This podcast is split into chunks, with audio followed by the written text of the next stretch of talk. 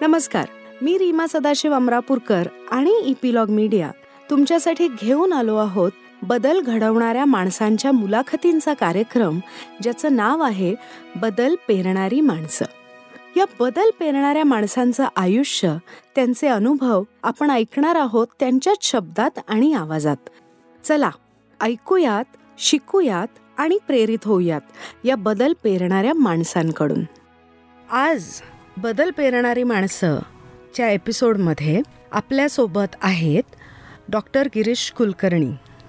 स्नेहालय नगर ही संस्था त्यांनी सुरू केली आणि आज भारतामधली कमर्शियल सेक्स वर्कर्समध्ये काम करणारी पायोनियर संस्था आणि मुलांच्या विषयामध्ये काम करणारी पायोनियर संस्था म्हणून स्नेहालय ओळखली जाते. Girish welcome to the show धन्यवाद. तुमच्या बदल पेरणाऱ्या माणसांच्या सर्व या क्रमामध्ये तुम्ही स्नेहालयाच्या कामालाही ॲक्नॉलेज केलं त्याबद्दल खूप आनंद वाटला. तर गिरीश आपण सुरुवात करूयात नगरबद्दल बोलूयात अहमदनगरबद्दल तर तुमचं बालपण सगळं नगरमध्ये गेलं. शिक्षणही नगरमध्ये झालं. हो. तर तुमचं बालपण शिक्षण आणि मग स्नेहालय सारखी संस्था सुरू करण्याचा प्रवास याच्या ह्याच्यासाठी मिळालेली प्रेरणा याच्याबद्दल आम्हाला सांगा ना थोडंसं. नक्कीच मला आवडेल. अहमदनगर तसं काना मात्रा उकार काही नसलेलं असं सरळसोट गाव आहे. हं. आणि खरं तर अहमदनगर हे खूप एक सुंदर गाव आहे. तसं आपल्या गावाबद्दल प्रत्येकाला प्रेम असतं. पण मी जरा तटस्थपणे तुम्हाला सांगतो. एक तर हे गाव कॉस्मोपॉलिटन आहे. या गावामध्ये आजही तुम्हाला पारशी बहाई शिया सुन्नी प्रोटेस्टंट आणि कॅथलिक्स हिंदू बौद्ध जैन सगळ्या जातीची धर्माची माणसं इथं गुण्यागोविंदाने अनेक वर्ष राहतात.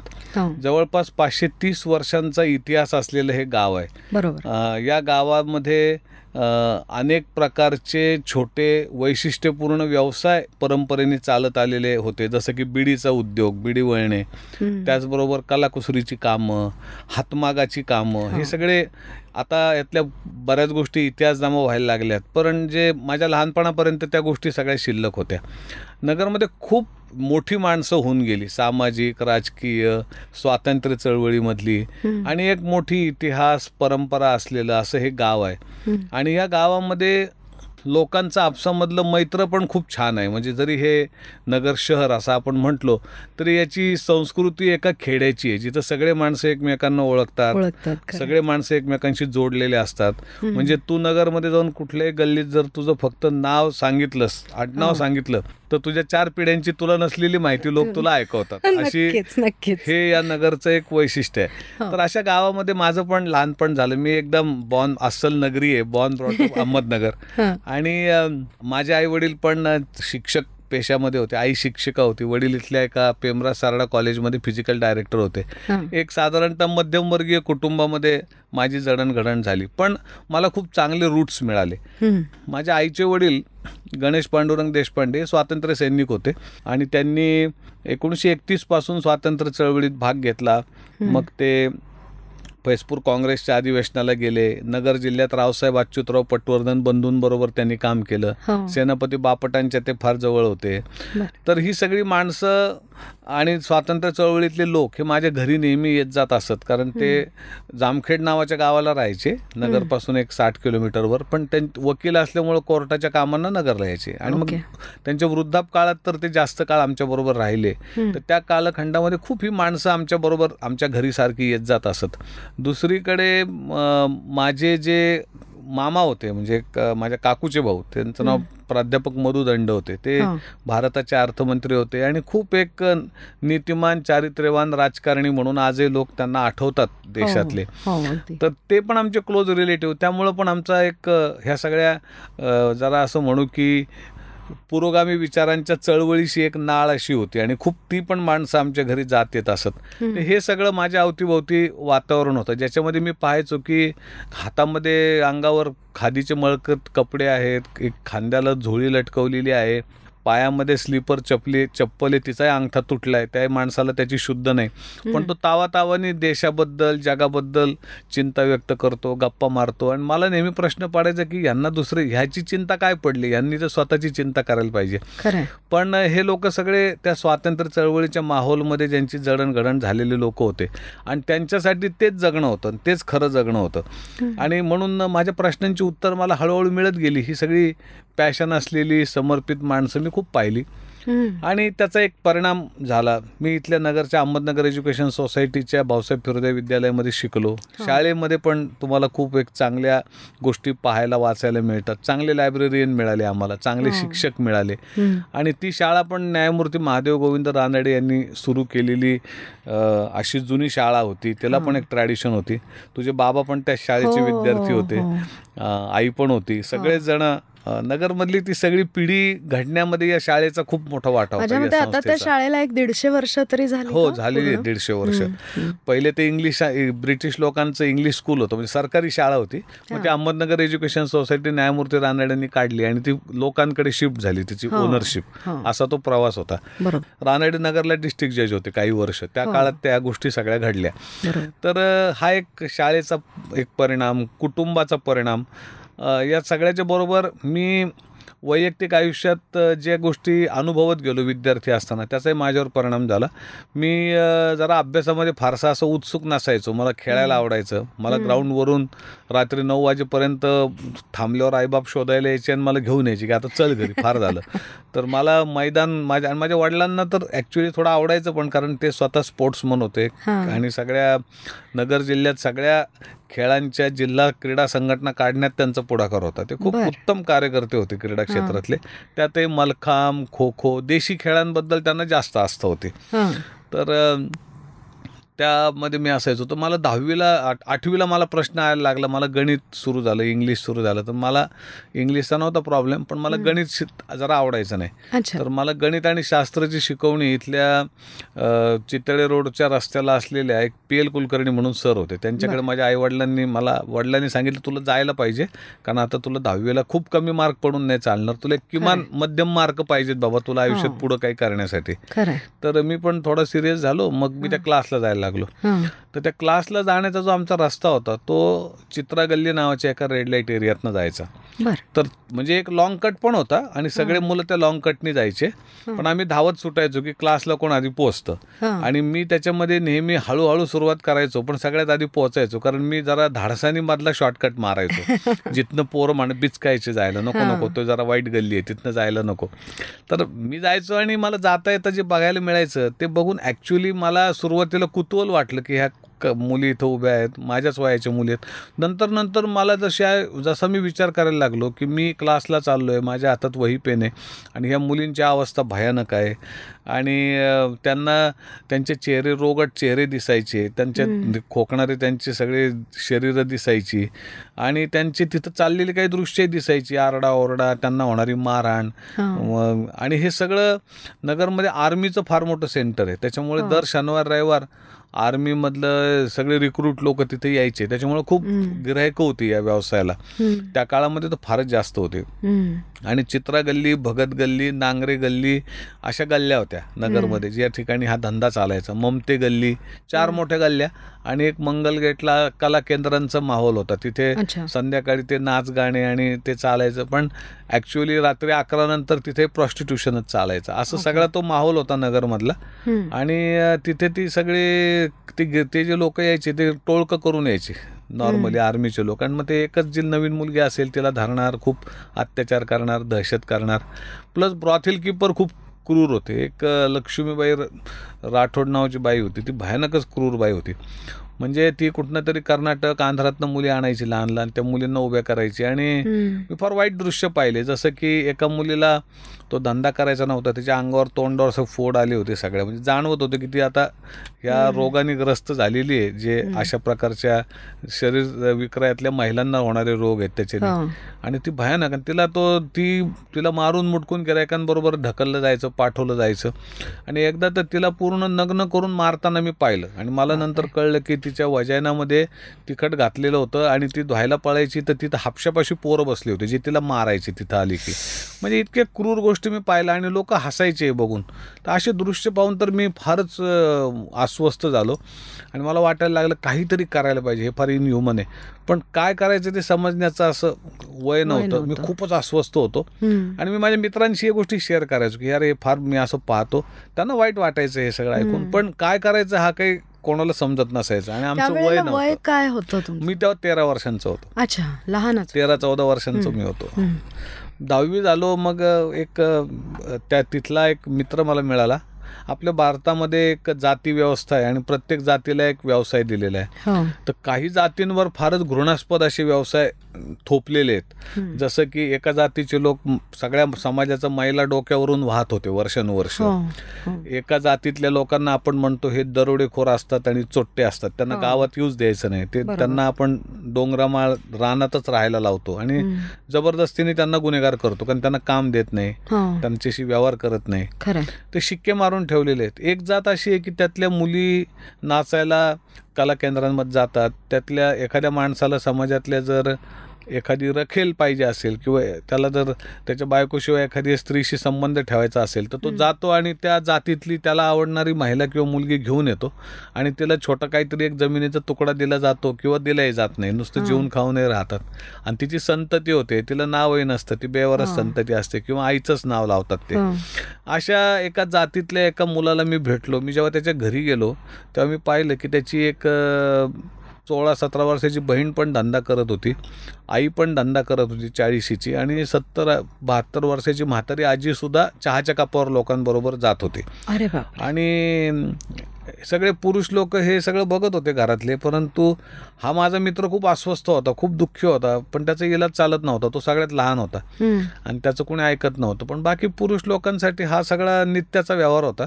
आणि ते म्हणायचे हे आमच्या जातीचा धंदाच आहे त्याला आम्ही आम्ही तरी काय करणार हा. आणि तो खूप दुःखी असायचा पण तो म्हणायचा मी काहीच करू शकत नाही मी फार हेल्पलेस आहे जेव्हा तिथं मी पाहत होतो आणि विचार करत होतो आणि क्षणभर माझ्या मनामध्ये हा विचार आला की मी एका चांगल्या कुटुंबात जन्माला आलो जिथे आई शिक्षिका आहे वडील पण नोकरी करतात एका. कॉलेजमध्ये फिजिकल डायरेक्टर आहेत. निदान एक तीन पिढ्यांपासून माझ्या घरात चार पिढ्यांपासून शिक्षणाची परंपरा आहे मी. आणि मला निदान माझ्या आयुष्यात काय करायचं आहे काहीतरी करावंसं वाटतंय आणि काहीतरी जगण्याची धडपड करण्याची माझ्याकडे एक प्रेरणा आलेली आहे. पण कदाचित जर मी आपल्या हातात नसतं कुठे जन्म घ्यावा. समजा जर मी इथं जन्मलो असतो या मित्राच्या जागेवर मी असतो आणि माझ्या जागेवर मित्र असता. आणि मला माझेच घरातले लोक या ठिकाणी महिला खास करून आई बहीण आजी अशा धंदा करताना आणि लोक त्यांच्याशी असे गैरवर्तन करताना जर दिसले असते तर मला काय वाटलं असतं. ज्या क्षणी हा विचार माझ्या मनात आला त्या क्षणी एक विलक्षण अशी अस्वस्थता माझ्या मनामध्ये निर्माण झाली की मला काहीतरी करायला पाहिजे. मी हे असं सहन करू शकत नाही. जर माझ्या कोणी जवळची व्यक्ती तिथं असेल तर. आणि मला वाटतं तोच एक क्षण होता. ती ज्या क्षणी ती अस्वस्थता माझ्या मनात शिरली. ती अस्वस्थताच स्नेहालयाच्या रूपानं अशी रचनात्मक पद्धतीने हळूहळू व्यक्त होत गेली आणि व्यक्त होत आलेली आहे. बरोबर. आणि मग मी म्हटलं चला मी काहीतरी करीन. पण काय करावं समजत नव्हतं. मग मी काय काय जायचो चर्चा करायचो विचार करायचो. पण नक्की मार्ग सापडत नव्हता काय तो. तर तर ती सगळी परिस्थिती बघून काय करायचं ते समजत नव्हतं. मग मधला एक काळ असा गेला की ज्याच्यामध्ये मी युवक चळवळी युवक आंदोलनांमध्ये पडलो. त्या काळामध्ये माझं वाचन थोडंसं वाढलं. मी थोडंसं आंबेडकर गांधी विवेकानंद मग आजोबांच्याकडं असायचं म्हणून थोडं विनोबांचं साहित्य. काय काय असं वाचत राहिलो. आणि कुठल्याही माणसाचं भाषण असले की मी ऐकायला जाऊन बसायचो. मला ते खूप. आवडायचं. ज्याच्यामुळं मला असं वाटतं की कीर्तनापासून ते राजकीय सभांपर्यंत प्रत्येकाचं जाऊन ऐकायचं. कधी कधी कमी लोक असले तरी आम्ही जाऊन बसायचो आणि मग इन्फॉर्मल गप्पा पण फार व्हायच्या. ह्या गोष्टींनी पण खूप परिणाम झाला की अशा लोकांशी तुमचे तुम्ही आवर्जून जाता आणि त्यांना ऐकता.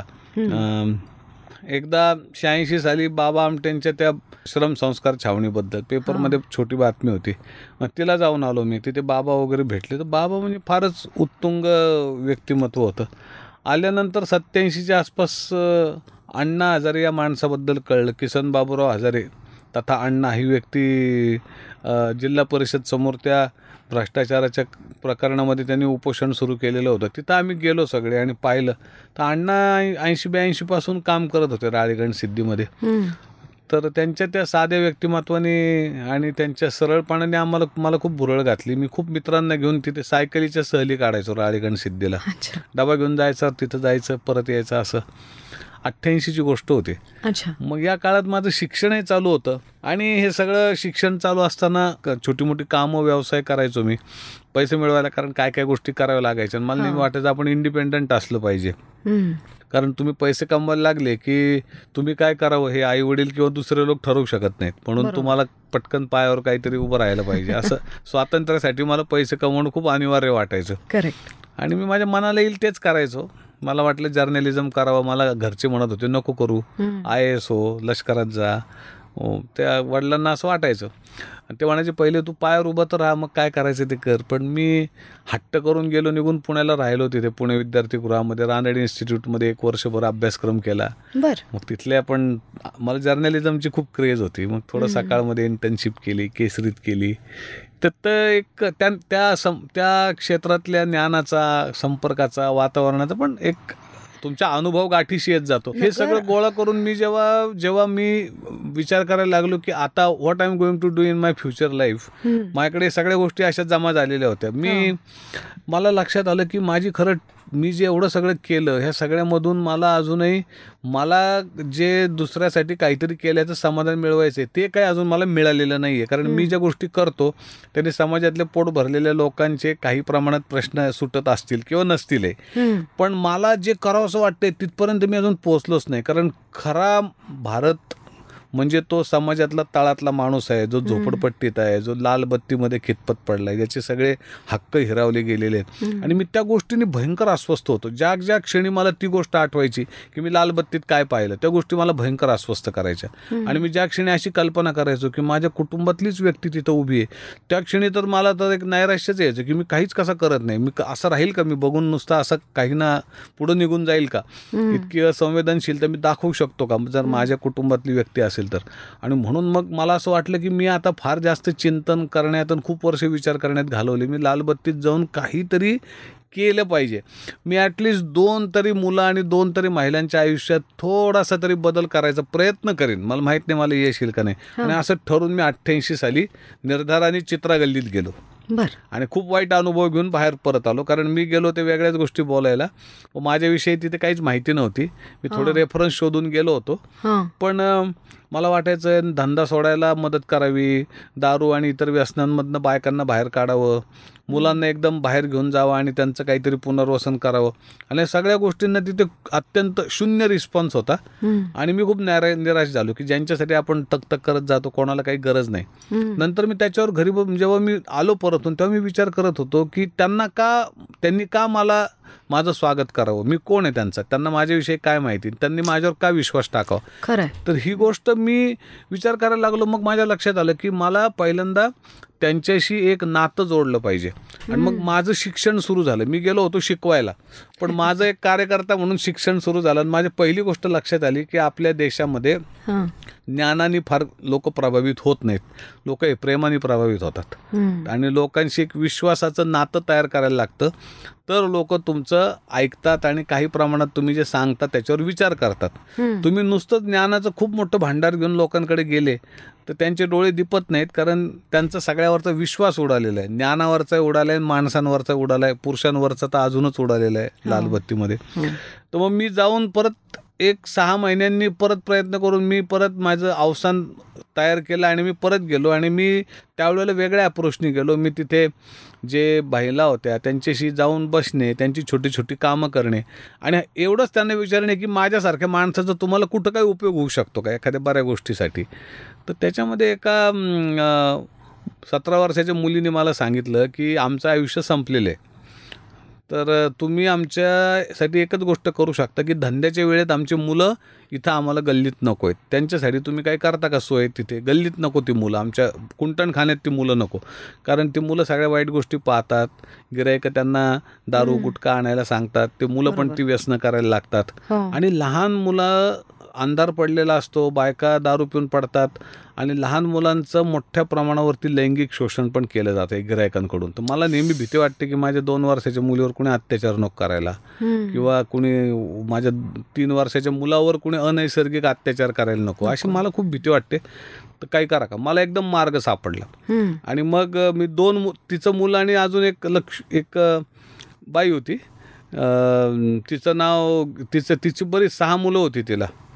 तर रुक्मिणी तिचं नाव. तर तिच्या तिचं एक मूल जे सगळ्यात रात्ते आणि गुटखा खाऊन परेशान करत होतं सारखं त्या तिला रवी नावाचं.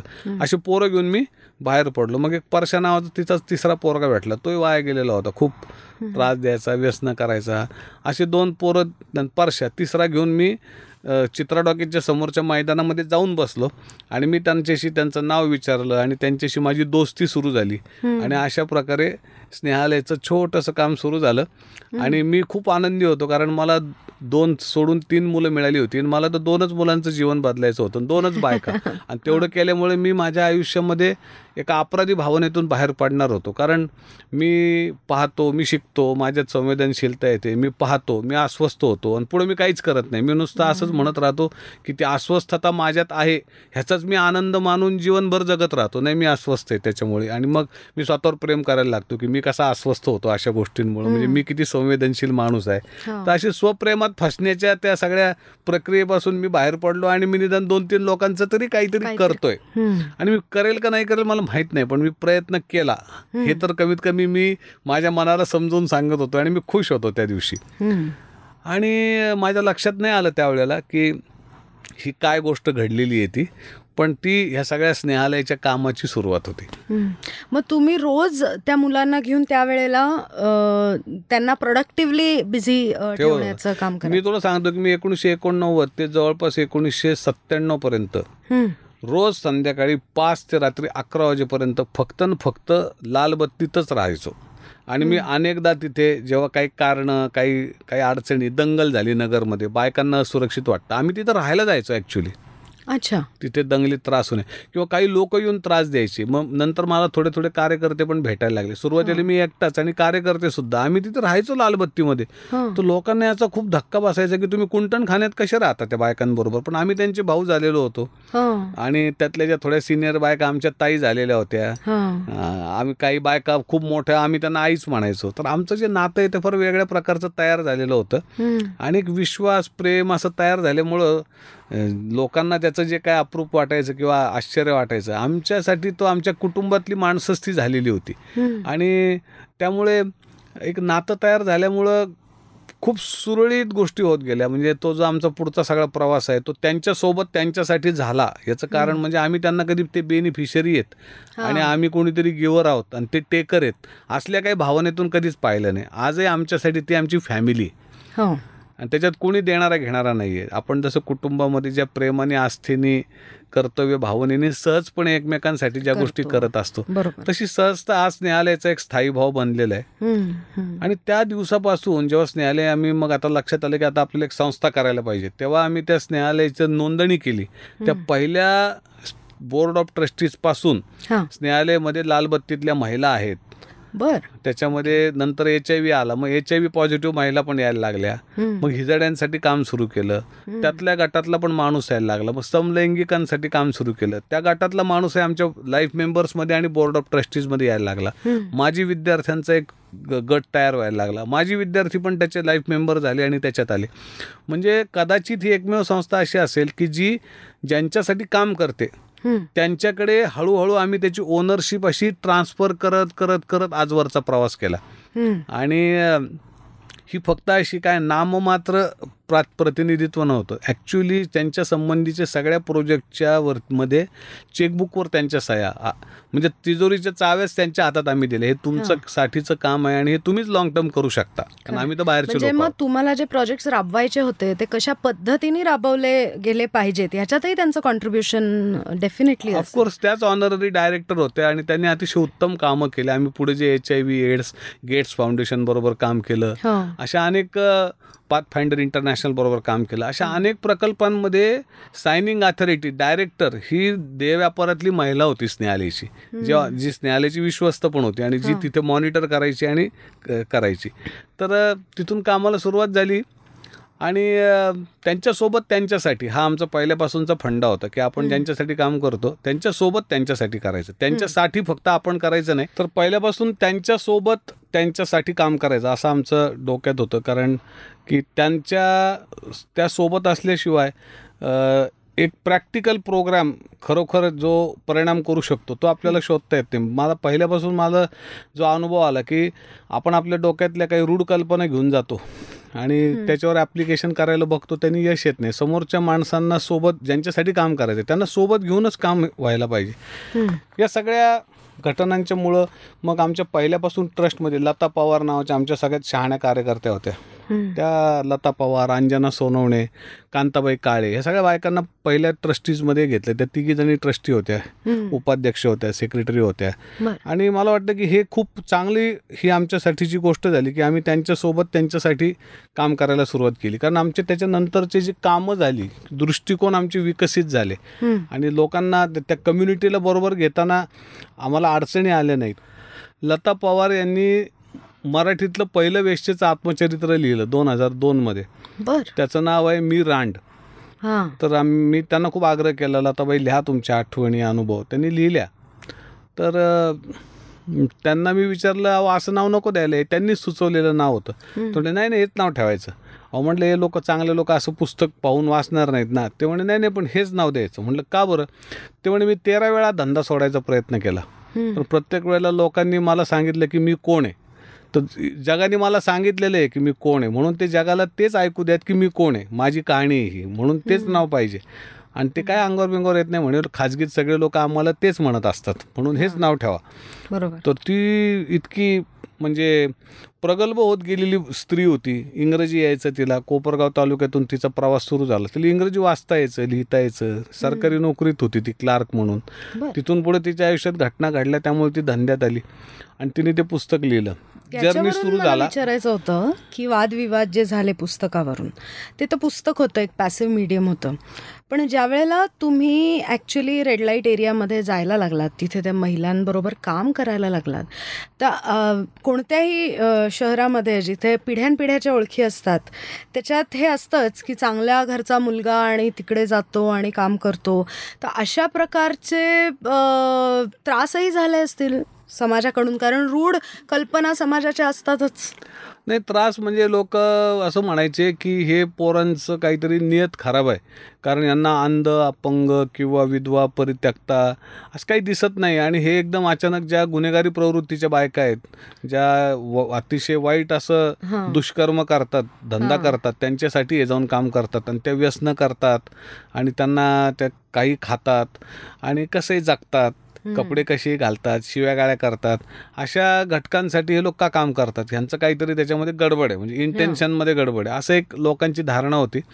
आणि त्यामुळं मला सुरुवातीला ह्या कामासाठी लाईफ मेंबर मिळवणं किंवा प्रतिष्ठित लोकांनी विश्वस्त होणं हे जरा फार अवघड झालं. लोक नाही म्हणायचे. लोक म्हणायचे बाबा काही ला तू चांगलंच काम करत असशील तर छोटी मोठी मदत तुला करू पण आम्हाला कुठं घेऊ नको. अशा कामाशी आम्हाला आमची काही संबंध आहे हे असं समाजाला कळलेलं आम्हाला काही आवडणार नाही. अशी एक लोकांची भावना होती. त्या त्यामुळं लोकांचा असा एक प्रतिसाद नव्हता.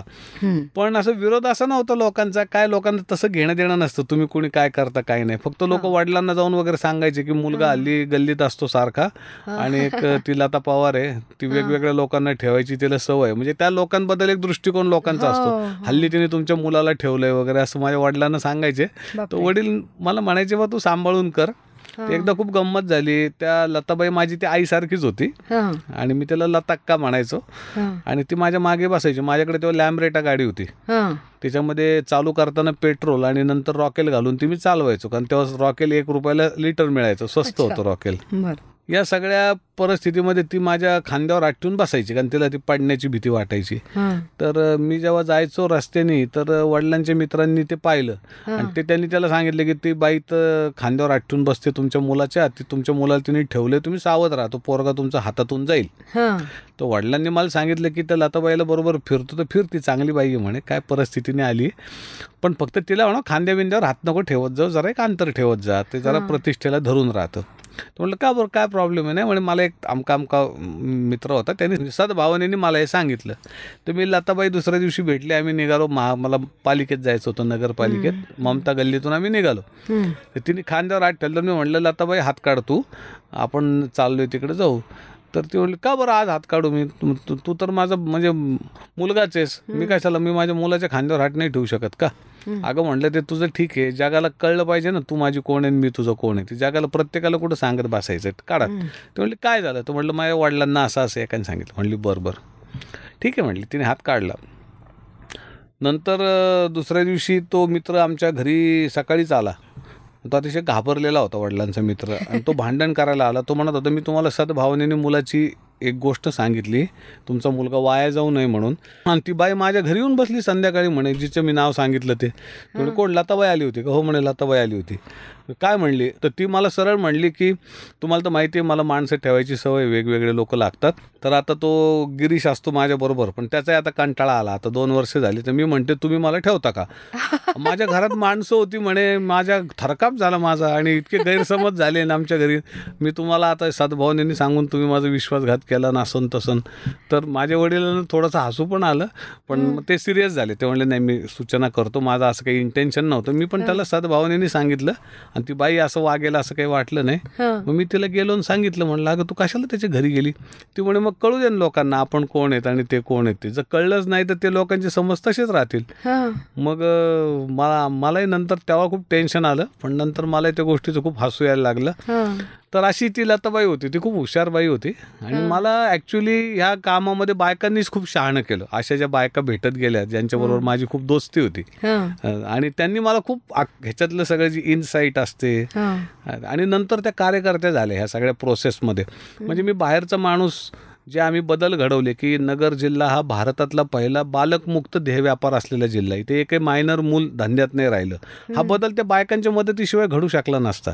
बाहेरच्या माणसाने पोलीस घेऊन जाऊन तो बदल होऊ शकत नाही. तर त्यांच्यातून एक दबाव तयार झाला की लहान मुलं आणले तर तुमची मोठी गिरायकं जातील असं बायकांनी एकमेकांना सांगितलं. आमच्या बायकांनी सगळ्यांना सांगितलं व्हॉलेंटियर्सनी की आपल्याला छोट्या पुरे आपली गिरायकं पळवतात ते येऊ द्यायचे नाहीत. म्हणजे स्वार्थ आणि परमार्थ असं एकत्र त्याच्यामध्ये आम्ही आणला. आणि मग त्यांनी सगळ्या ब्रॉथल किपर विरुद्ध एक बंडच केलं. लहान मुलगी आणली की पहिले आम्हाला कळवायचं पोलिसांना कळवायचं आरडाओरडा करायचा.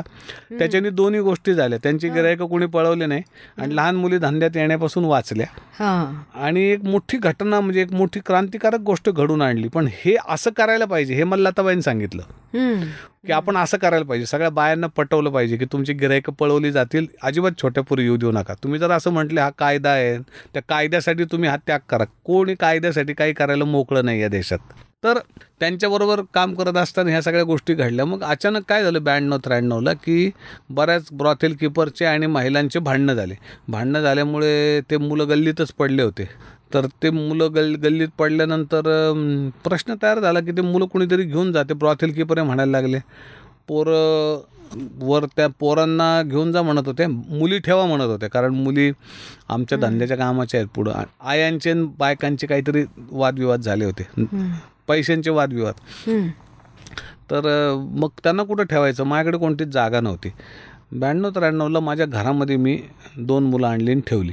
दोन मुलं ठेवली तर माझ्याकडे एक महिन्यामध्ये वीस मुलं झाली. बर. आणि माझ्या घरात पहिलं लालबत्ती भागातल्या मुलांचं हॉस्टेल केलं. त्यांना सांभाळायला कोणीतरी पाहिजे. म्हणून मग मी गल्लीतल्या दोन तीन ज्या थोड्या म्हातारशा बायका होत्या ज्या धंदा करू शकत नव्हत्या चांगल्या त्यांना आणून ठेवलं.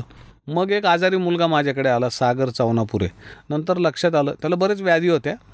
नंतर लक्षात आलं त्याला टी बी आहे आणि त्याला एच आय व्ही झालेला आहे. हो. मग एक बारामतीची शिक्षिका आली पानसरे नावाची मुलाला घेऊन. ती नंतर कळलं दोघंही पॉझिटिव्ह आहेत.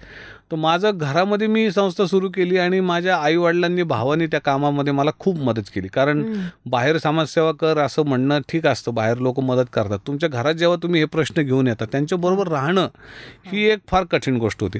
त्यात विजयाताई लवाट यांनी तीन बायका पाठवल्या बुधवार पेठेतले त्या म्हणले यांचे एच आय व्ही झाले यांना जागाच नाही. कुठं ठेवूनच घेत नाही कोणी. ब्रॉथल किपरही ठेवून घेत नाही. ह्यांची सोय कर. माझ्याकडे जागाच नव्हती. त्यामुळे माझ्या म्हणजे मानव्य मानव्याच्या संस्थापिका त्यांच्याकडनं मी खूप शिकलो. मग त्यांनी पाठवल्या आता त्यांना नाही म्हणण्याची सोयच नव्हती. त्यांनी पाठवल्या मी ठेवून घेतल्या. तबला गल्ली बुधवार पेठेतल्या बायका होत्या. त्या पण फुल ब्लोन टी बिन पॉझिटिव्ह मग त्यांना मी माझ्या आमचा वाडा आहे मोठा तिथे ठेवून घेतलं. मला घरच्यांनी खूप सहकार्य केलं. आणि खरं तर मी लोक आणले आणि मी रिसोर्स मोबिलाइज करायचे. हे काम अंगावर यायला लागलं. म्हणजे त्याचे हो. त्याच्या गरजा तयार व्हायला लागल्या. त्याच्यासाठी संसाधनं लागत होती. किती मुलांना मी घरी ठेवू शकतो? मला बाहेर एक जागा शोधणं गरजेचं होतं. आणि मी बाहेर पडलो ह्या सगळ्या गोष्टी करायला. तर पाठीमागे त्या मुलांचं जेवण खाण संडास बाथरूम साफ करणं टॉयलेट माझ्या आई वडिलांनी भावाने या कामात मला खूप मदत केली. आणि म्हणजे त्यांनी कधी मला असं जाणवलं पण नाही. तुझ्यासाठी आम्हाला करावं लागतंय किंवा काय? माझे वडील प्युअर व्हेज होते. सगळे माझं कुटुंब प्युअर व्हेज होतं. पण या टी बी झालेल्या मुलांना डॉक्टरने सांगितलं अंड द्या एक एक तर ते जगतील. तर माझे वडील त्यांना अंड उकडून आणून ते खायला घालायचे त्यांना. ॲक्च्युली आम्ही व्हेजिटेरियन लोक असताना ते माझे वडील हे असं त्या मुलांसाठी करायचे. तर ही गोष्ट होती की त्या ते जगले पाहिजेत म्हणे पोरं. आपलं काय आपलं ते सगळं काय कर्मकांड असतील ते आपल्यापाशी. आपण पाळू शकतो. ते जगणार नाहीत पोरं. तर त्यांना ते डॉक्टरनी सांगितलं म्हणल्यावर द्यायला पाहिजे. आपलं डोकं नाही लावायचं डॉक्टरनी सांगितल्यावर असं माझ्या वडिलांचं म्हणणं होतं. त्या सगळ्या लोकांचं पण मला खूप सपोर्ट मिळाला. मग लग्न झाल्यावर बायकोचा सपोर्ट मिळाला. कारण तेव्हाही आमच्याकडे काही बायका राहायच्या आमच्या कुटुंबामध्ये. आणि ही खूप महत्त्वाची गोष्ट होती की म्हणजे मी जेव्हा मागं विचार करायचो ज्यांच्याकडून मी प्रेरित झालो तर गांधी किंवा विनोबा आश्रमात लोकांबरोबर राहत होते. आणि त्यामुळे त्या लोकांशी त्यांचं एक बॉन्डिंग होतं आणि एक एक समभावना अशी त्यातनं विकसित होत राहिली. एकमेकांमध्ये शेअरिंग होत राहिलं. मी जेव्हा या लोकांना घरात ठेवलं आणलं तेव्हा माझ्या ज्ञानामध्ये माझ्या अनुभवात खूप बदल झाला फरक पडला. आणि मला त्यांच्याविषयी खूप जास्त समजून घेता आलं. आणि मग त्यातून खूप अनुभव मिळाले. माझं शिक्षण झालं. आणि मग त्याच्यानंतर एम आय डी सीमध्ये जागा मिळाली आम्हाला चौऱ्याण्णवमध्ये मी जागा शोधत होतो. आणि मला त्या जागा मिळाल्या ती मनसुखलाल मुथ्था यांनी जागा दिली आम्हाला. त्यांचे चिरंजीव शरद मुथ्था ते बांधकाम व्यवसायामध्ये होते. त्या कुटुंबाने एक एकर जागा दिली आणि त्या ठिकाणी मग आम्ही कामाला सुरुवात केली. आज न्यायालयाची जवळपास साठ एकर जागा आहे. बर. आणि वेगवेगळे बावीस प्रकल्प उभे आहेत. ती जागा जेव्हा दिली ती जागा सुद्धा म्हणजे योगायोगाने मिळाली. म्हणजे मला असं खात्रीच नव्हती की जागेवर मी काही करू शकतो. कारण माझ्याकडे संसाधनं नव्हते कोणतेच. आणि मी हळूहळू टीम गोळा केली होती जी ज्यांना असं काम करायचं होतं. मग अनिल कुडी आला भूषण देशमुख आला कल्पना धुपदरे आली हो. ममता जक्कम आली प्रशांत भोंग आला दीपक पापडेजा आला. ही सगळी आमची मित्रांची एक अशी टीम त्याच्यामध्ये गोळा झाली. प्राजक्ता गोरे आली. आता ती अमेरिकेमध्ये असते. तिचा नवरा निळकंठ आव्हाड तिथे आपल्या भारतीय वकिलातीमध्ये काम करतो. हे सगळेजण प्राजक्ता आली. असे सगळेजण आले आणि सगळेजण मिळून आम्ही काम करायचो. त्यावेळेला जागेचा मोठा अडचण होती. कुठेतरी जागा मिळवली पाहिजे बांधकाम केलं पाहिजे. तर ती शोधत असताना काही गोष्टी या कामातून कशा शिकायला मिळाल्या? तर मी माझ्या मनात एक विचार आला की या मुथ्थांकडे जाऊ त्यांच्याकडे बरीच जागा असल्याचं कळलं. त्यांची माझी ओळख नव्हती. तर मला कळलं की एक माझा मित्र आहे सुनील म्हणून. सुनील दुधाट त्याची ते तो त्यांच्याकडे काम करतो त्यांच्यासोबत. तर मी त्याच्या घरी गेलो तर खूप पाऊस पडत होता त्या दिवशी. मला पहिला विचार आला की खूप पाऊस आहे मी आज नको जायला उद्या जाऊ. पण मी विचार केला की आज जर मी पाऊस आहे म्हणून नाही गेलो तर उद्या पाऊस नसेल अशी काय माझ्याकडे खात्री आहे का? उद्या तेच असेल. तर मला आजच जायला पाहिजे. मग मी गेलो. तिथं गेलो तर आतमध्ये अंधार पडला होता लाइट गेलेली होते. तो म्हणलं की तू उद्या वगैरे ये. माझ्याकडे लाइट गेलाय. माणसं आतमध्ये बसली आहेत. तर मी म्हटलं की मी बसतो बाहेर. मला तुझ्याकडे अर्जंट काम आहे. तो म्हणलं ये तू उद्या. अरे पावसात ह्याच्यात काय होणार? मी म्हटलं बसतो ना मी. त्याला कदाचित माझा तो लोचटपणा आवडला नसेल. पण मी असा विचार केला की उद्या ह्याच्याकडे माणसं नसतील याची काही गॅरंटी आहे का? मी आजच भेटलं पाहिजे मी थांबून राहिलो. पाऊस वाढला. त्यांनी मला घरात बोलवलं. थोड्या वेळाने त्यांचे बोलण्याचे विषय संपले. आणि मग त्यांनी मला विचारलं तू का आला? तर मी म्हणलं तुझ्या ओळखीचा एक माणूस आहे शरद मनसुखलाल मुत्था. त्याच्याकडनं त्याच्या खूप जागा आहे तर मला एक एक थोडी जागा पाहिजे. तर त्या अंधारात चेहरे दिसत नव्हते. त्या एका माणसाने मला विचारलं तुला काय करायचं आहे तर मी म्हटलं मला वेश्यांच्या मुलांसाठी शाळा हॉस्टेल आणि किती जागा पाहिजे? म्हटलं मला पाच हजार स्क्वेअर फूट जागा पाहिजे. म्हणजे पाच हजार स्क्वेअर फूटमध्ये हे सगळं होत नसतं. तुला कमीत कमी एक एकर जागा पाहिजे. म्हटलं मला खरं दहा एकर जागा पाहिजे पण मला कोण देईल? माझ्याकडे काहीच नाही. खरं. ती म्हणे की ठीक आहे तुला जागा पाहिजे ना तर तुला मी आत्ता तुला एक एकर देतो आणि तू नंतर काम वाढवलं तर तुला जास्तीची जागा देतो. म्हटलं साहेब तुमचं नाव काय? तो म्हटलं माझंच नाव शरद मुत्था पावसामुळे मी अडकलो आणि म्हणून मी इथं थांबलो. माझ्या वडिलांच्या नावावर जागा आहे त्यांची जागा आहे म्हणे पण मी त्यांच्या वतीनं देतो. हो. मी शिकलो त्या दिवशी की मनामध्ये जर एखादा विचार आला हो तर ती गोष्ट लगेच अंमलात आणली पाहिजे. कारण त्याचं काहीतरी एक लॉजिकल एंड ठरलेलं आहे म्हणून ती गोष्ट तुमच्या मनात आत्ता या मिनिटाला आली. खरं. तुम्ही जर म्हणले उद्या करू परवा करू नंतर बघू कन्व्हिनियंट टाईमनी करू तर ती संधी तुमच्या हातातून जाते. मे बी एक नवीन संधी येते पण ती संधी जाते. खरंय आणि मग तेव्हापासून ना आमचे ते दोन फंडे आलेच न्यायालयामध्ये हं. आज नाही तर केव्हा आणि मी नाही तर कोण. हे फंडे त्या क्षणी आमचे आले. आणि कोणती गोष्ट जर करायचीच असेल तर योग्य वेळ म्हणजे आज आत्ता ताबडतोब. त्याच्यासाठी उद्या आणि परवाचा विषय म्हणजे न होणार होणार. कधीच होणार नाही. कारण आपली परिस्थिती बदलते. आणि ह्या गोष्टीमुळं मला वाटतं की मागच्या एक तीस वर्षांचा प्रवास आहे न्यायालयाचा एकोणनव्वद ते आता एकोणीस चाललं. हो. खूप गोष्टी अशा घडल्या की आम्ही संधी आमच्यापर्यंत यायची वाट नाही पाहत बसलो. आम्ही संधीपर्यंत फटाफट जाऊन पोहोचलो. जेव्हा आमच्या मनात विचार आला आम्हाला कळलं. मग आम्ही कधी वेळ नाही लावला. देणगीदार मिळवताना केसेसपर्यंत पोहोचताना ज्यांना आमच्या मदतीची अपेक्षा आहे त्यांच्यापर्यंत जाऊन पोहोचताना आम्ही खूप प्रोएक्टिव्ह राहिलो हं. आणि हा प्रोएक्टिव्हनेस स्नेहालयच्या वाढीचं आणि त्याच्या विकासाचं एक प्रमुख कारण बनलं नंतर सगळ्या जाती धर्माचे लोक पहिल्यापासून ह्या ट्रस्टमध्ये आले. आणि त्यामुळं स्नेहालय हे लोकांना आपलं वाटायला लागलं. बऱ्याचदा खूप संस्था चांगलं काम करतात पण एकाच कुटुंबातले लोक असतात जातीचे लोक असतात किंवा एकाच धर्माचे लोक असतात. हो. तर ते चांगलं काम करत असले तरी लोकांचं मत असं असतं की हे चांगलं आहे पण हे फक्त यांचंच आहे. तर त्याच्यामुळे एक तो झाला. दुसरं म्हणजे आम्ही छोट्या म्हणजे आमच्या ट्रस्टमध्ये पारशी मुसलमान ख्रिश्चन हिंदू बौद्ध जैन दलित महार मांग चांबार या सगळ्या समूहातले लोक होते. आणि ज्यांच्यासाठी आम्ही काम करत होतो ते तर सगळे दलित आदिवासी बहुस अशा गटातनं आलेल्याच महिला होत्या अल्पसंख्याक. हो. आम्हाला खूप मोठं चॅलेंज सुरुवातीला हे होतं की या महिलांविषयी मुलांविषयी समाजामध्ये बरेच गैरसमज होते. पहिला गैरसमज की ज्या बाईला खूप लोकांबरोबर सेक्स करायला आवडतो अशा महिला व्यव वेश्या व्यवसायात येतात. दुसरा गैरसमज की इथं व्यसनं करायला मिळतात कमी पैशात मजा करता येते खूप पैसे मिळतात म्हणून इथे येतात. तिसरं म्हणजे की हे आ- आयुष्य फार आनंदाचं आहे कोणचे कपडे घाला कसे जागा काही करा. आणि मग जसं जसं मी काम करायला लागलो तसं तसे मला खूप साक्षात्कार व्हायला लागले. एक तर त्या काळामध्ये जेव्हा मी धंद्यामध्ये म्हणजे जेव्हा मी लालबत्तीत काम करायला लागलो तेव्हा एक बाई दहा रुपये घ्यायची एका गिरायकाकडून एकदा त्याच्याशी शरीर संबंध करण्याचे. आणि जर ती तरुण मुलगी असली लहान म्हणजे सोळा सतरा वर्षाची तर ती वीस रुपयापर्यंत चार्ज करायची. म्हणजे ती मुलगी पैसे घ्यायची पण ते ब्रॉथिल किपरकडे जमा करावे लागायचे. हो. गिराईक देताना बाईच्या हातात पैसे देतात ती जाते मॅनेजर ठेवलेला असतो त्याच्याकडे जाऊन जमा करते. मॅनेजर म्हणजे एखादी म्हातारी वेश्या असते जिच्या ज्यांनी धंदा होत नाही तिला वही आणि खतावणी देऊन लिहायला लावलेलं असतं. किंवा जरा लिहिता वाचता येणारी बाई असेल तिला. हं. त्याच्यातले निम्मे पैसे ब्रॉथिल किपर घेणार. निम्मे पैसे उरलेल्या निम्म्या पैशात दवाखाना पोलीसचा हप्ता आणि आम्ही सोनू म्हणायचो. म्हणजे प्रत्येक बाईने एक तिचा हक्काचा माणूस ठेवलेला असतो. त्याला नॉर्मली सोनू म्हणण्याची पद्धत लालबत्तीतली. म्हणून आम्ही म्हणायचो हा हिचा सोनू तो तिचा सोनू. आणि तो सोनू अशा प्रत्येक गल्लीमध्ये एक दोन एक दोन बायका ठेवणार. अजून कुठे त्याच्या खाजगी अफेअर असणार आणि तो सगळ्या बायकांकडनं पैसे घेणार. आणि बायकांना फक्त असं फिलिंग की हा माझा सोनू. आणि त्याच्याशी ते अनसेफ सेक्स करणार. अशा असे जे लोक होते त्यांचं एक पैसे घे घेणं व्हायचं. मग बायकांना व्यसनं दारू गुटखा मटका झोपेच्या गोळ्या सगळ्या व्यसनं ऑल ऑलराऊंडर त्या व्यसनात त्यांचे पैसे जायचे एवढं सगळं करून दहा गिरायकं करून शंभर रुपये मिळवणाऱ्या बाईला पन्नास रुपये ब्रॉथिल किपर वीस रुपये पोलीसचा हप्ता दहा रुपये मुलं सांभाळणाऱ्या बाईला द्यायचे. पाच सहा रुपयाच्या गोळ्या खायच्या पेन किलर काहीतरी काहीतरी आजार गुप्तरोग व्हायचे सिफिलिस गनोरिया त्याचे कधी प्रॉपर उपचार त्या बायका घ्यायच्या नाहीत. तर एवढं सगळं करून त्या बाईला आणि तिच्या मुलांना रात्री वडापाव खायचे पण पैसे नसायचे. तर हे मी जेव्हा पाहिलं तेव्हा मला असं लक्ष लक्षात आलं की लोकांचे खूप गैरसमज आहेत.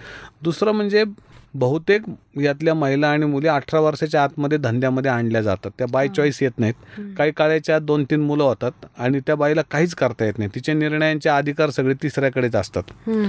आणि दुसरी अजून एक महत्त्वाची गोष्ट म्हणजे सामाजिक दृष्टीनं जेव्हा मी पाहिलं तेव्हा लक्षात आलं की बहुतांशी मराठवाड्यातून म्हणजे आर्थिक मागास भागातून शैक्षणिक मागास भागातून कर्नाटक आंध्राच्या बॉर्डर एरियामधनं दलित आदिवासी बहुजन समाज कष्टकरी समुदाय अल्पसंख्याक समुदाय नवऱ्याने टाकलेल्या बायका विकास प्रकल्प झाल्यामुळं जे कुटुंब विस्थापित होतात गावं विस्थापित होतात त्यातनं आलेल्या बायका किंवा नैसर्गिक आपत्तीमुळं सगळं उद्ध्वस्त होतं. जसं की मराठवाड्याचा भूकंप गुजरातचा भूकंप सुनामी त्याच्यातनं आलेल्या बायका. हा क्राऊड खूप मोठा आहे. आणि महाराष्ट्रीयन बायकांचा सर्वे केल्यावर लक्षात आलं की जेव्हा जेव्हा महाराष्ट्रात दुष्काळ पडले तेव्हा सगळ्यात जास्त संख्येने बायका या धंद्यामध्ये आल्या.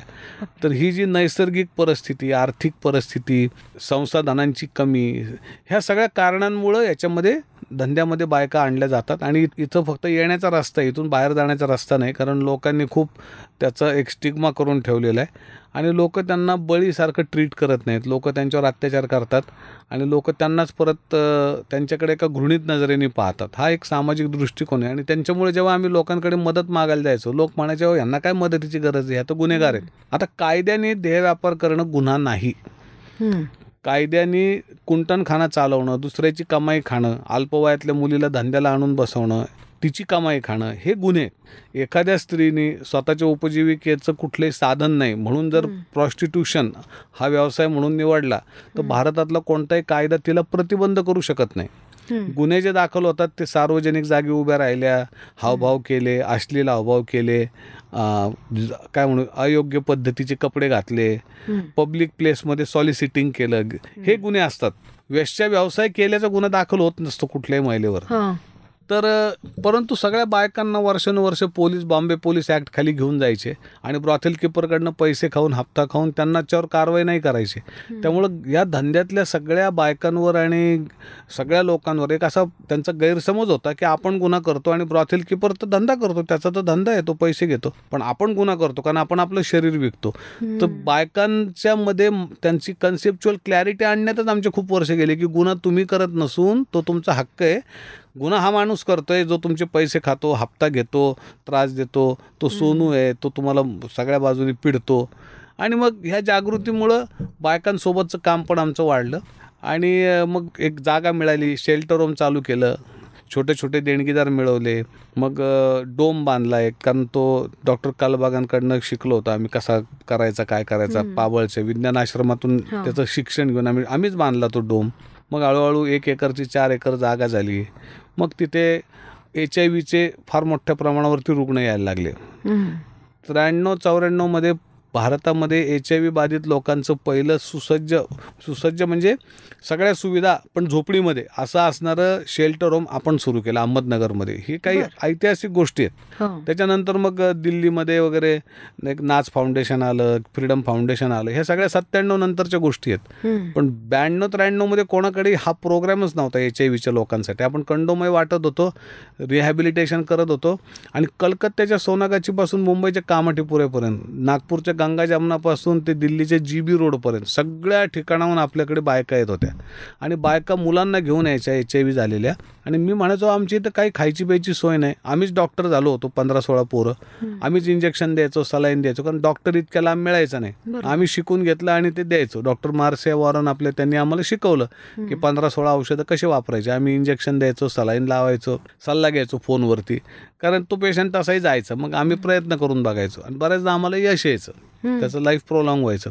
तर त्या सगळ्या सीन्समध्ये ज्या वेळेला आम्ही ह्या एच आय व्हीतल्या कामाला हात घातला सुरुवात केली आणि मग बायका सगळीकडनं धपाधपा येऊन पडायला लागल्या. आम्ही म्हणायचो "अहो, इथं येऊ नका. इथं खायला नाही आहे मेडिसिन नाही आहेत त्यामुळे त्याने आमको या मरणे तो तो म्हणायचा "अभी यहाँ क्यों मरना है भाई? एक बाई सीतामढीहून आली होती.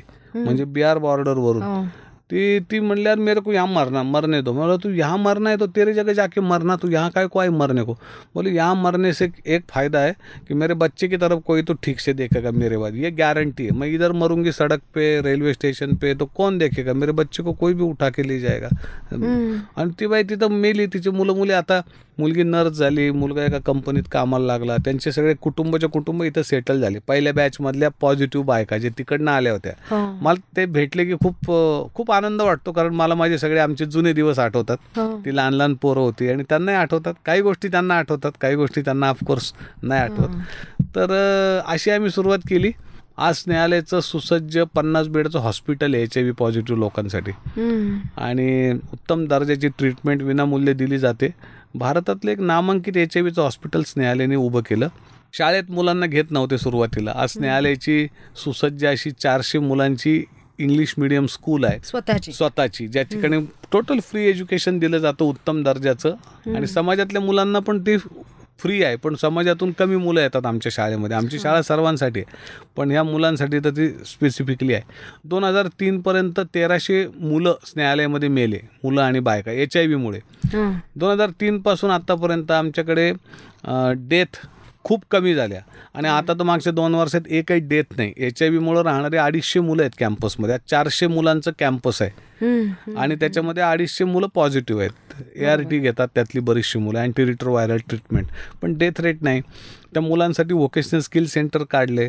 ओके मग जे अठरा वर्ष पूर्ण झालेली मुलं आहेत त्यांच्यासाठी आता जी के एन सेंटर म्हणून एक नवीन सेंटर सुरू केलं. कारण अठरा वर्षापर्यंत सरकार जबाबदारी घेतं. आपण संस्था जबाबदारी घेतो. हो.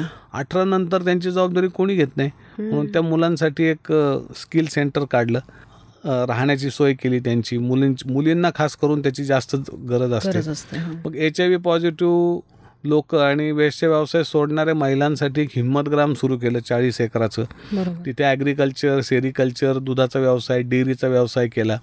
मग असंख्य एक स्नेहाधार प्रकल्प सुरू झाला. कारण खूप नॉर्मल कुटुंबातल्या बायका यायच्या. नवऱ्याने मारले किंवा पॉझिटिव्ह बायकांचे पण प्रॉपर्टी इश्यूज असायचे. काय काय असायचं. मग रेप व्हिक्टिम्स असायच्या. नॉर्मल फॅमिलीजमधल्या मुली असायच्या. तर त्यांचे वेश्यांचे प्रश्न थोडे भिन्न असायचे. मग त्यांच्यासाठी आम्ही स्नेहाधार हेल्पलाईन सुरू केली ब्याण्णवपासून आज ती भारतातली एक अग्रगण्य हेल्पलाईन आहे. आणि मा महाराष्ट्राचा जो रा महाराष्ट्र राज्य महिला आयोग आहे त्यांनी पण हो. त्याच्याबरोबर पायलट प्रोजेक्ट चालू केलेत. आणि आपण नगर पुणे या ठिकाणी आपली स्वतःचे सेटअप आहेत त्या ठिकाणी स्नेहाधार हेल्पलाईन चालवतो. मग रेडिओ स्टेशन आलं स्वतःचं लोकांमध्ये प्रचार प्रसार करायला दोन हजार दहाला. दोन हजार तीनला आपण भारतातलंच एक चांगल्या क्वालिटीचं ॲडॉप्शन सेंटर सुरू केलं स्नेहांकूर. आणि आज भारतातलं ते सर्वाधिक ॲडॉप्शन करणारं अग्रगण्य ॲडॉप्शन सेंटर समजलं जातं. आणि त्याचं फार वेगळ्या पद्धतीचं काम विकसित झालं. कारण मुलांबरोबरच त्यांच्या ज्या माता आहेत त्या पण बालमाता म्हणजे तेरा चौदा वर्षाच्या मुलीच असतात बऱ्याच वेळा. आणि त्यांना त्यांच्या घरातूनच कुणीतरी अत्याचार केलेले असतात. कधी वडील कधी सख्खा भाऊ आजोबा काका मामा कोणी असतो त्यांना परत घरी पाठवता येत नाही. आपल्याला. मग त्यांना त्यांची केस नोंदवणं त्यांची डिलिव्हरी होईपर्यंत त्यांना मदत करणं त्यांच्या पुढे रिहॅबिलिटेशनमध्ये मदत करणं हे सगळं काम स्नेहांकूर करतं. जे नॉर्मली अडॉप्शन सेंटर करत नाही ते फक्त मूल देतात दॅट्स ऑल हो, हो. तर त्यामुळे सेंटरचं काम पण खूप वेगळ्या पद्धतीने विकसित झालं. मग त्याच्याच बरोबरीने स्नेहज्योत म्हणजे पस्तीसशे वेश्यांबरोबरचा प्रकल्प आणि स्नेह सक्षम म्हणजे हिजडे तृतीयपंथी यांच्यासाठी जवळपास दोन हजार लोकांसाठीचा प्रकल्प नगर जिल्ह्यात आपण चालवतो.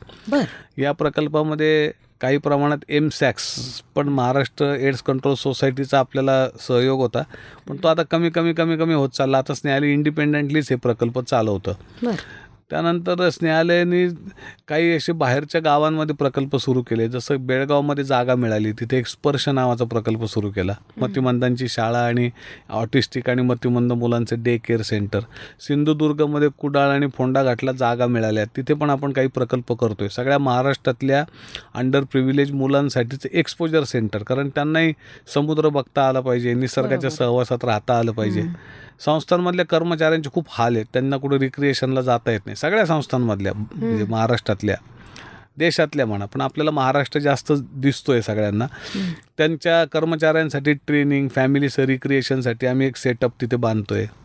असं अनेक ठिकाणी एक पाच सहा जिल्ह्यांमध्ये कामं सुरू आहेत. आता ठाणे जिल्ह्यात शहापूरला काम सुरू करते स्नेहालय तर. तिथे एक शेती आहे. शेतीवर आधारित प्रकल्प करतोय. आपलं कृषी प्रशिक्षण केंद्र आहे. तिथे आपण जे अल्पभूधारक शेतकरी आहेत आणि आत्महत्याग्रस्त शेतकरी आहेत त्यांच्या कुटुंबातल्या मुलांना मुलींना आपण दोन महिन्याचं कृषी प्रशिक्षण देतो ज्यामुळे आहे त्या परिस्थितीत ते जास्त उत्पन्न मिळवू शकतील. आणि ते गाव सोडून शहरात पाळणार नाहीत. करेक्ट त्यांची थोड्या गरजा भागल्या आणि थोडं. उत्पन्न वाढलं त्यांचं तर. तर ह्या सगळ्या गोष्टी आज अशा विकसित झाल्या वेश्या व्यवसायातल्या महिलांसाठी पैठणी साडीचं प्रशिक्षण केंद्र आपण चालवतो. ते हळूहळू विकसित होतं आहे कारण त्याच्यातनं झटपट पैसे जसे मिळायला पाहिजे तसे ते मिळत नाहीत.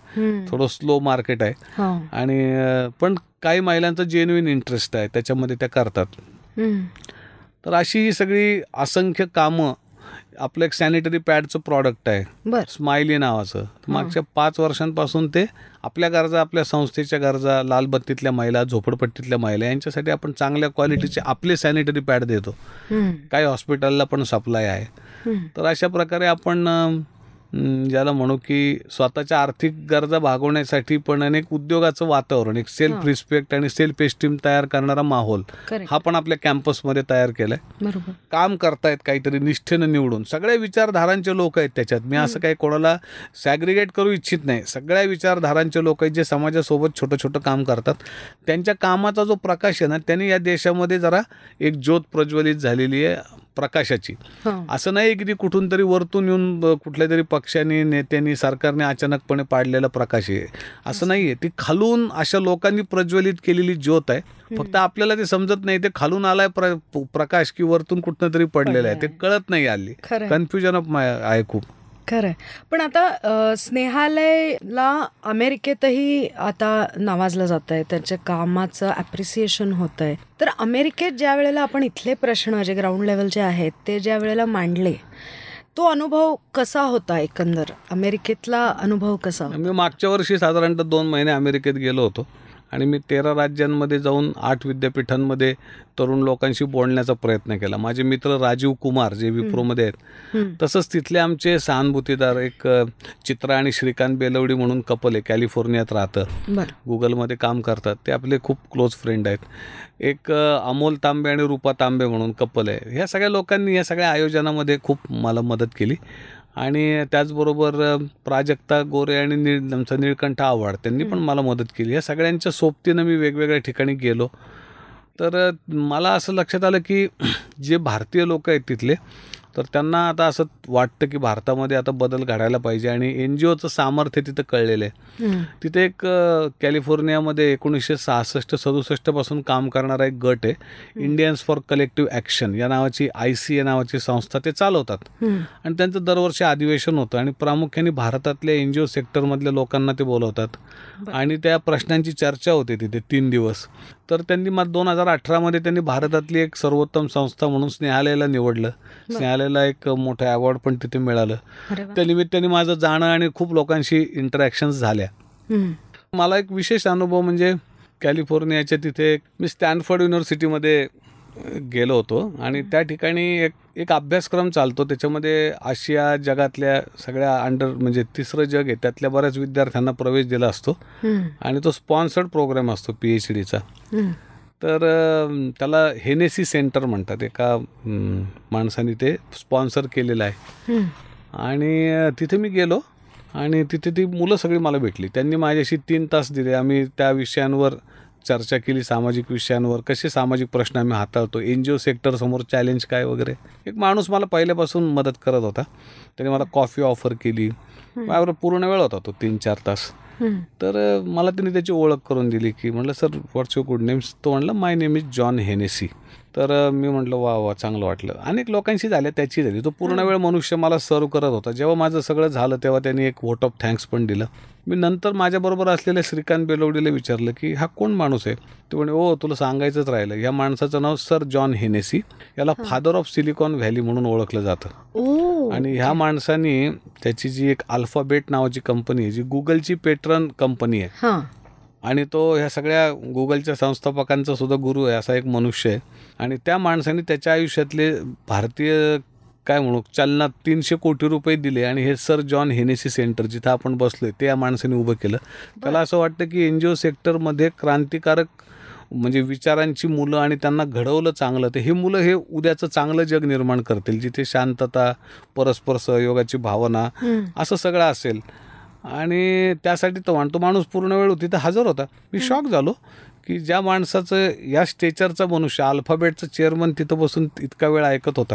माझ्या असं लक्षात आलं की तिथे शिक्षण आणि सामाजिक कामं सामाजिक संस्था सामाजिक बदलाची प्रक्रिया ह्यां ह्यांना खूप क्लोजली जोडलेलं आहे.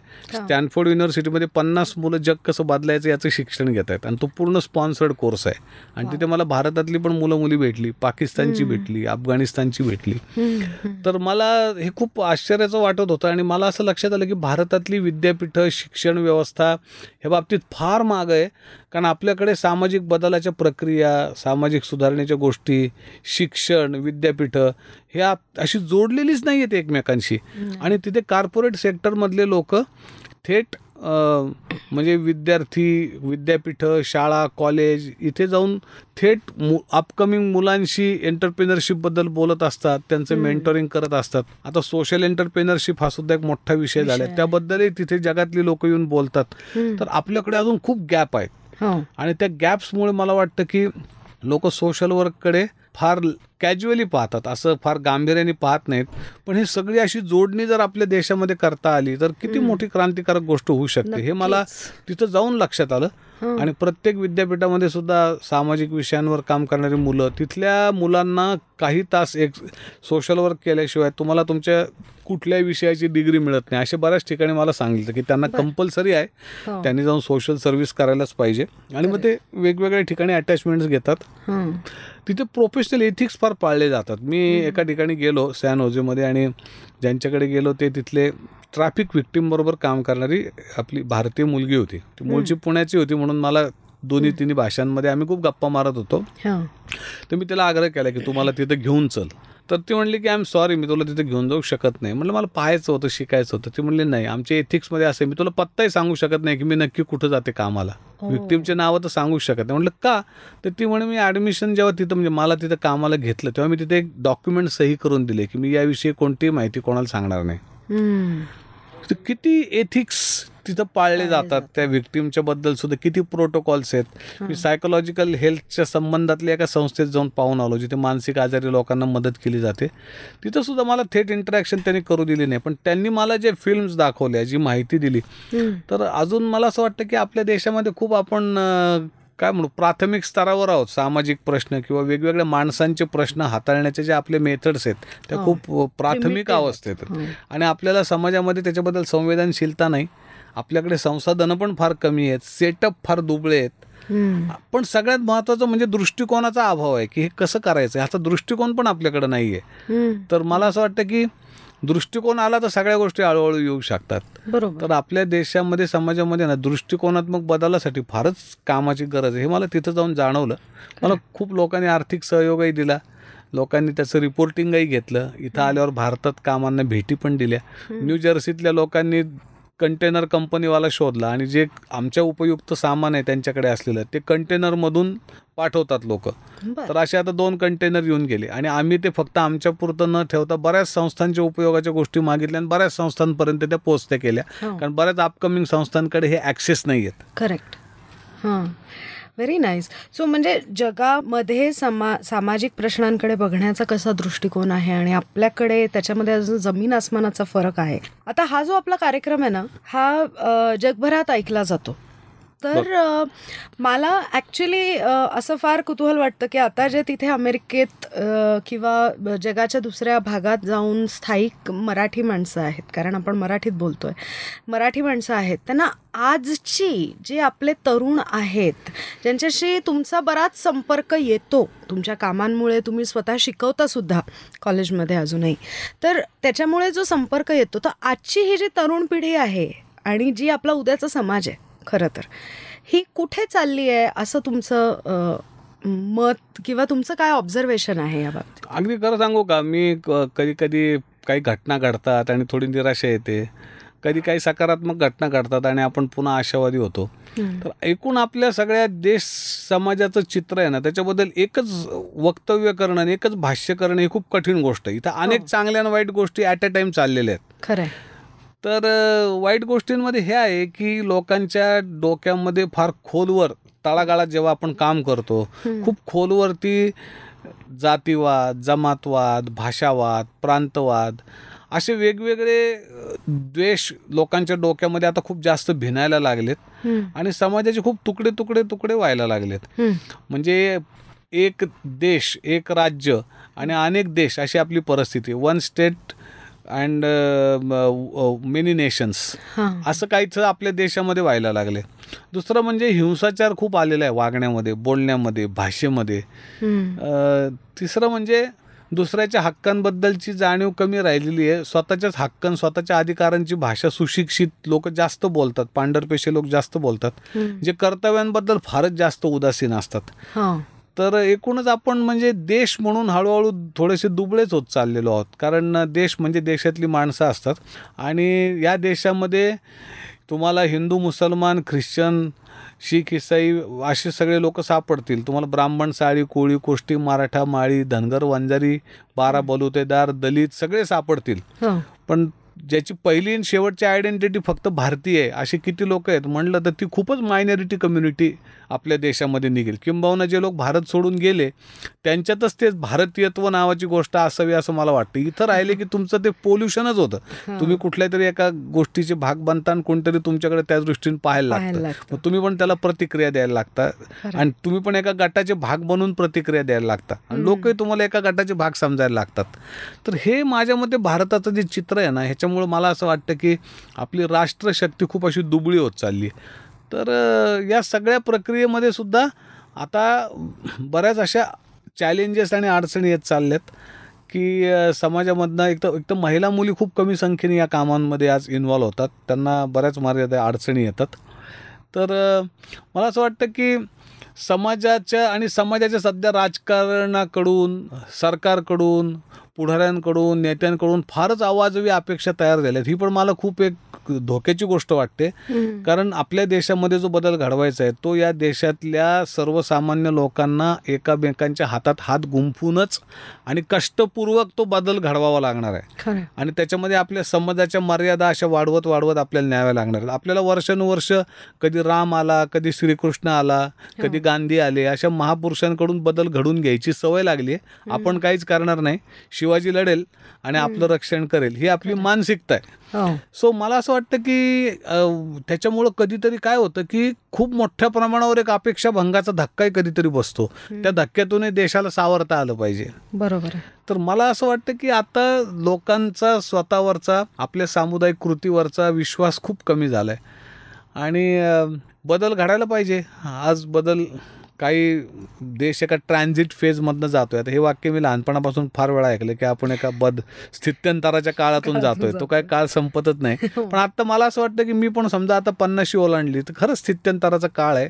इतके बदल घडतायत. टेक्नॉलॉजीतच नाही लोकांच्या माइंडसेटमध्ये समाजामध्ये. तर तरुण पिढी याच्यातनं खूप चांगल्या गोष्टी घेऊन बाहेर पडेल. कारण या मोबाईलमुळे जशा वाईट गोष्टी झाल्यात. चांगल्या गोष्टी खूप झाल्यात. आज तरुण माणसं जगात काय चाललंय स्वतंत्रपणे समजून घेऊ शकतात. आणि आपलं स्वतःची विचार करण्याची पद्धती जरी आता व्हॉट्सअप इंडस्ट्री युनिव्हर्सिटी खूप पोल्यूट करते अनेक गोष्टी हो, हो. चुकीच्या गोष्टी टाकते तरी पण शेवटी जे सत्य आहे जे वास्तविक आहे तेच स्वीकारावं लागतं जगाला. काळाच्या ओघात हे असे गढूळ पाणी येत राहतं पण शेवटी शुद्ध पाणी पुढे जात राहतं. तसं जे सत्य आहे ते त्यातून पुढे वाहत वाहत जाणार आहे तेच दिसणार आहे शेवटी. तर मला असं वाटतं की तरुण पिढी यातनं योग्य ते आकलन करील आणि या सगळ्या स्थित्यंतराच्या पर्वात आपल्या देशाला समाजाला एका चांगल्या दिशेनं घेऊन जाईल एका चांगल्या वाटेनं नेईल आणि स्वतःच्या कर्तबगारीवर उडालेला समाजाचा विश्वास परत एकदा समाजाला प्राप्त करून देईल आणि त्या सामुदायिक श्रमातून हा देश एका चांगल्या दिशेनं जाईल असं मला तर विश्वास वाटतो. वा वॉट अ पॉझिटिव्ह पिक्चर कारण आधी जे तुम्ही म्हणत होतात सगळं ते ऐकून मी स्वतःच इतके डिप्रेस झाले पण म्हणजे तरुणाईवर अजूनही विश्वास ठेवायला हरकत नाही आपल्याला. अजून एक प्रश्न जो थोडासा वैयक्तिक स्वरूपाचा माझ्या दृष्टीने आहे की एक समाजाचा भाग विचार करणारे सुशिक्षित जे आपण म्हणत होतो म्हणून स्वतःकडून समाजासाठी काय करता येईल? कारण प्रत्येकाला आपलं कुटुंब काम सोडून सगळं करत बसणं शक्य नसतं. नाही प्रत्येकाने स्वतःची गुण वैशिष्ट्य क्षमता आणि कौशल्य याचा एक जरा हिशोब मांडला पाहिजे. तुमच्याकडे खूप वेळ नसेल थोडा वेळ तर असतो. थोडा वेळ आहे त्या वेळेत काही होणार नाही म्हणून आपण काहीच करत नाही आणि तो वेळ आपण व्हॉट्सअपवर किंवा टी व्ही पाण्यात घालवतो. बरोबर. तर तुम्ही तेवढ्या वेळामध्ये काय होऊ शकतं असं मला विचारलं. तर आम्ही न्यायालयामध्ये आलेल्या माणसाला तीन मिनिटाचं पण काम देतो. तो तो म्हटलं माझ्याकडे चार मिनिटं आहेत तीन मिनिटं आहेत. आम्ही म्हणतो हे पोस्ट काढली ह्या. पोस्ट कार्डाचे कदाचित हजार रुपये होतील. ते वाढदिवसाचा असेल ते एखाद्याच्या कंडोलन्सचा मेसेज असेल. हँड रिटर्न गोष्टीला एक खूप व्हॅल्यू असते. आणि आम्हाला दोन लाख लिहिलेली पत्र लागतात हाताने दरवर्षी. तर आम्ही कुठल्या आलेल्या माणसाला म्हणतो तिकडे दोन मिनिटं आहेत का? चार मिनिट दोन मिनिटं असेल तर चित्र काढत ग्रीटिंगवरचं आमच्या. काढून जा. तर असं काही नाही. खूप लोक आपल्या फावल्या वेळात स्नेहालयाची कामं घरी करत असतात. कधीतरी त्यांना वीस मिनिटं मिळतात अर्धा तास मिळतो कामं करतात करतात. खूप कामं घरी बसून करायची असतात. जसं आमचं एक कॉल सेंटर असतं. बऱ्याच वेळेला आम्ही वाढदिवसांची कॉलिंग असतात. संस्थेच्या नव्या कामांची माहिती जुन्या देणगीदारांना देण्याचं एक कॉलचं मोठं आमच्याकडे हे असतं. आम्ही सहा महिन्यात एकदा एकाला कॉल करतोच एक कॉल. कटसी कॉल आम्ही काय करतो सहा महिन्यात ते सांगायला. त्याच्यात काही मागणं नसतं काही नसतं काही नसतं. पण हे लोक आपल्याशी कनेक्टेड आहेत. त्यांना माहिती दिली पाहिजे. आणि किती तुम्ही ईमेल वापरा व्हॉट्सॲप वापरा टेक्स्ट करा एस एम एस शेवटी जे बोलण्याचीतून जी एक नातं तयार होत असतं ना हो. ते या लिखाणातून तेवढं होत नाही. खरं तर आता टेक्नॉलॉजीमुळे तुम्हाला समोरचा माणूस दिसतो हो. आणि त्याच्या डोळ्यात डोळे घालून तुम्ही डायलॉग करता. त्यांनी जे रिलेशन बिल्टअप होतं ना ते मला खूप महत्त्वाचं वाटतं संस्थेच्यासाठी लॉंग टर्म. तर ते तयार करण्यासाठी तुम्ही घरी बसून तुमच्या भागातल्या किंवा एक शंभर लोकांची तुम्ही यादी घेऊ शकता ज्याच्यामुळे तुम्ही ही माहिती त्यांना देऊ शकता. हे काम तुम्ही चालता चालता गाडीत बसल्या बसल्या तुमचे दहा मिनटं तुम्ही विमानतळावर वाट पाहताय बस स्टँडवर वाट पाहताय रेल्वेत बसलायत कुठेही करू शकता. हो. नंतर तुम्ही लोकांचा डेटा आम्हाला आणून देऊ शकता म्हणजे वाढदिवस स्मृतिदिन त्यांना कशात काम करायचं असेल तर ते. तुमच्या कॉलनीत आसपास खूप लोक आहेत. तुम्ही तुमच्या तिथं आजूबाजूला पडलेले रिसोर्सेस आणून देऊ शकता. प्रत्येक अपार्टमेंटच्या खाली सायकली पडल्यात. दुरुस्त करून आणून द्या एका झोपडपट्टीतल्या पोराचं आयुष्य बदलून जाईल. हो. दिसायला फालतू गोष्ट आहे पण लाईफ चेंजिंग आहे. हजारच रुपये घालायचे सायकल नीट करायची आणि आमच्यापर्यंत पोचती करायची. तुम्ही तिथल्या लोकांपर्यंत मेसेज पोचवा आणि आमच्यापर्यंत घेऊन या. तुम्ही लोकांना स्नेहालय बघायला घेऊन या. आणि स्नेहालयाशी जोडलेल्या असंख्य संस्था आहेत. त्यांच्या चॉईसच्या संस्थेमध्ये आपण त्यांना पाठवू शकतो. काही मागू नका. लोकांना बघू द्या. कारण माझा असा विश्वास आहे की आपण लोकांना जोडलं पाहिजे. बाकी त्यांच्या मदती क्षमता आपल्याला आपोआपच मिळत राहतात. तर. माझं मी कधीच एखाद्या माणसाकडून काय मदत मिळेल या दृष्टीने त्याच्याकडे पाहत नाही. मी असं पाहतो की हा माणूस जोडला गेला पाहिजे. हो. तो जोडला गेला तर तो त्याच्या क्षमतेप्रमाणे इच्छेप्रमाणे कायमचा जोडला जाईल कायमचं काम करेल. आणि तो कॉस्टशी जोडला पाहिजे. हो. बऱ्याचदा मी माझ्या ओळखीच्या माणसाला जेव्हा सांगतो तो तेव्हा माझा मान ठेवायला मला मदत करतो. एकदाच करतो. मी जर पुढच्या वेळी काही नाही म्हटलं तर तो काहीच मदत करत नाही. कारण त्याला मी कॉस्टशी नाही जोडलेलं. हो. त्याला मी माझ्याशी जोडलेलं आहे. सो मला असं वाटतं की लोकांना कॉस्टशी जोडलं पाहिजे. त्याच्यासाठी संस्था दाखवल्या पाहिजे. आणि लोक पर्यटनाला जातात इकडं तिकडं आवर्जून त्यांना ह्या सोशल टुरिझमसाठी थोडं इन्स्पायर केलं पाहिजे. हो. लोकांच्या शंका असतात तिथं कमोडचा संडास आहे का? आहे. त्याची उत्तरं दिली पाहिजे. कारण हल्ली गरजा बदलल्यात ना. संस्थांमध्ये म्हणजे खूप गैरसोय असते. कशी तरी पोरं राहत असतात काहीतरी चाललेलं असतं. हो. तिथं फार घाण असते अस्वच्छता असते. एक असं चित्र डोळ्यासमोर येतं. आता तसं काहीच नाही आहे हे सगळं इतकं प्रोफेशनली सगळं चांगल्या क्वालिटीने रन होतं. तुम्हाला तिथे कम्फर्टेबल आणि आनंददायक वाटेल अशा गोष्टी आहेत. तर मला असं वाटतं लोकांनी अशा ठिकाणी एक तर स्वतःपासून सुरुवात करायला हवी भेट द्यायला हवी. हो. मग लोकांना घेऊन कधीतरी शनिवार रविवार एक दिवस दिवाळी आलं पाहिजे. कुठल्याही वेकेशन्समध्ये आलं पाहिजे. कारण बघितल्यानंतर तुम्हाला समजू शकतं की तुम्ही याच्यात सहजगत्या काय करू शकता. आणि तुम्ही जे सहजगत्या कराल आणि ज्यामुळं तुम्हाला आनंद मिळेल तेच काम तुम्ही कायम करू शकाल आणि तेच त्या संस्थेसाठी पण बेनिफिशियल असेल. खरं तर मला असं वाटतं की एक सुरुवात करा एक भेट द्या आणि सुरुवात करा. खरं इतकं सुंदर हे सेशन होतं. म्हणजे माझे स्वतःचे डोळेही फार वेगळ्या पद्धतीने उघडले. ते म्हणजे असं की लहानपणापासून आपल्याला शिकवलं जातं हे चांगलं हे वाईट किंवा जे काही आहे ते. तर ते वाईट करणारीही ती माणसंच आहेत आणि त्यांच्या वाट्याला ते जीवन आलेलं आहे. त्याच्यामुळे त्यांच्याकडे तुम्ही माणूस म्हणून आधी बघा. त्यांचे प्रश्न सोडवण्याचा प्रयत्न करा.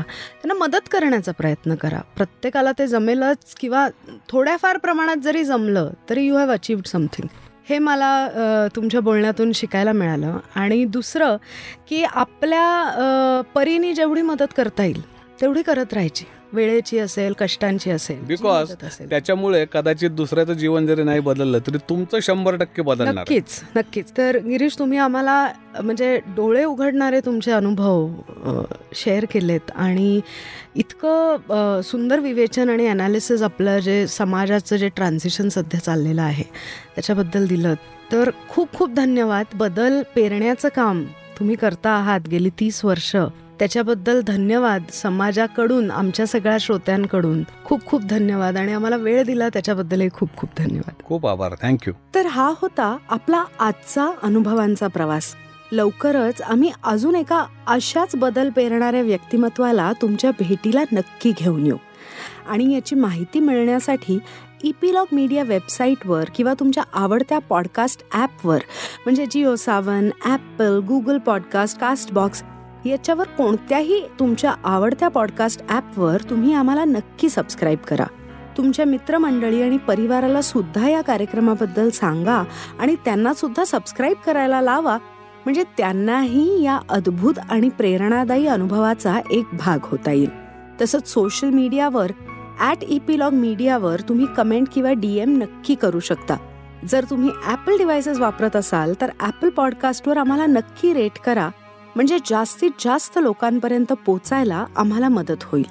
धन्यवाद.